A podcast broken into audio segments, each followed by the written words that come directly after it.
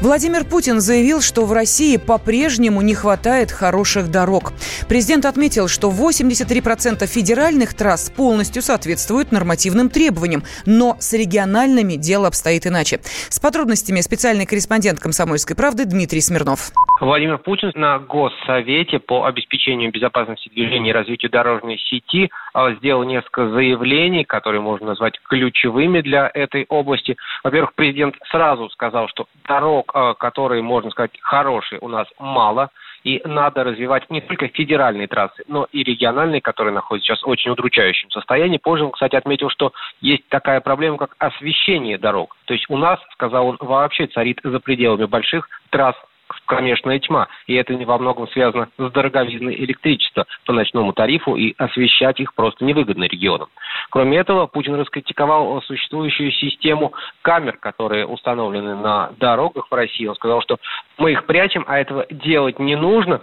Цель их установки, уважаемые коллеги, хочу, чтобы и здесь, в этом зале, я был услышан, и за периметром Кремля, чтобы те, кто этим занимаются, знали, услышали. Цель их установки – это снижение аварийности и травматизма на дорогах, сохранение жизни людей. Не нужно эти камеры, особенно на опасных участках, специально скрывать и прятать. В этом случае происходит прямая подмена смысла всех этих мероприятий. Вместо того, чтобы дисциплинировать водителей, их просто подводят под штраф. А это не самоцель.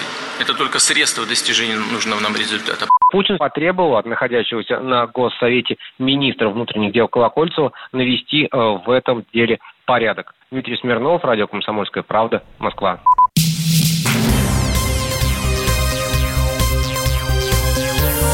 Темы дня студии Елена Фонина. В Европу пришла аномальная жара. Высокую температуру принесли порывистые ветра из Сахары. Столбики термометров фиксируют рекорды, которых не наблюдали с 1881 года. На прямой связи со студией специальный корреспондент «Комсомольской правды» в Италии Татьяна Сальвони. Татьяна, здравствуй. Как вы там справляетесь с такой жарой? В бассейне сидим. Лена, в бассейне справляемся. В фонтаны лезут э, люди, э, итальянцы. Мороженое едят а, насколько возможно. И страдают, конечно, очень-очень жалуемся мы все. Пожаловаться, это же святое итальянское просто. А когда такой повод, жара, лучше всего жаловаться на свете, это же на жару. Вот, да, действительно, очень жарко. Сейчас 36-38, машина показывает 42.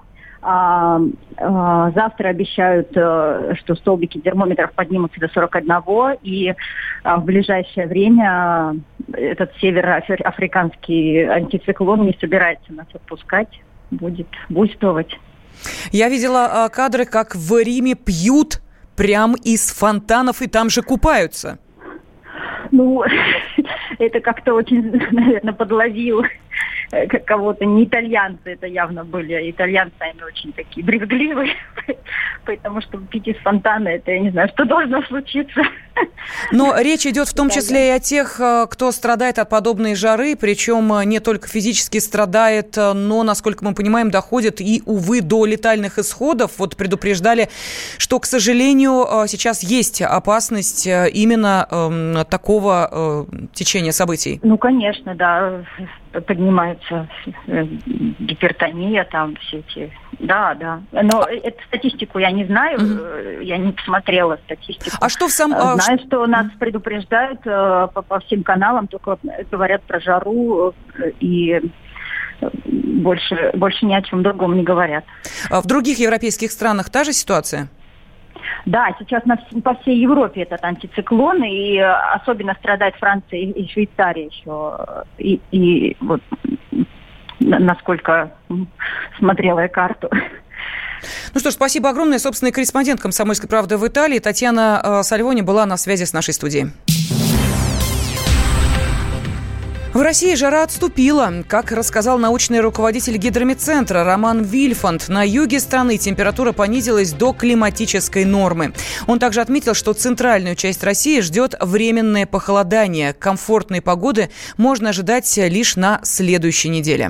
На юге, в Южном федеральном округе, Северокавказском федеральном округе была точно такая жара. Вот 35-40 градусов вот в течение достаточно продолжительного времени, около 10 дней. Это касалось и Краснодарского, и Ставропольского края, Астраханской, Волгоградской области. И вот сейчас вот там действительно понижение температуры до значений высоких. Ну вот э, сегодня-завтра 28-33, а начиная с выходных 25-30. Ну, совершенно комфортная погода для этих регионов. Этот гребень, который сейчас над Западной Европой постепенно тоже будет распадаться, диссипировать. Все равно будет жаркая погода на следующей неделе, но не такая сумасшедшая. Да. Температурный фон будет около 30 градусов, 30-32 градусов в Западной Европе. А на территории европейской части страны, начиная начиная со следующей недели будет повышение температуры в самый холодный день в субботу. Вот в Москве, например, будет и днем, и ночью температура от 11 до 15 градусов. То уже начиная, ну, в воскресенье уже будет более заметен суточный ход, и солнышко уже покажется. А в понедельник начнется уже такое повышение температуры днем до 19-24, а во вторник, по предварительным расчетам, до 24-25 градусов. Комсомольская правда представляет. Как тебя зовут? Давид Шнейдров Давид.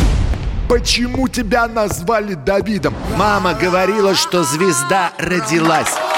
Давид, мы делаем тебе предложение, от которого невозможно отказаться синяя или красная таблетка? Я возьму большой куш. Окей, тогда ты пустишься во все тяжкие. Мы всегда платим долги. Самые лучшие фильмы и сериалы по субботам в 9.00 с Давидом Шнейдеровым. Целых два часа смотрим кино по радио.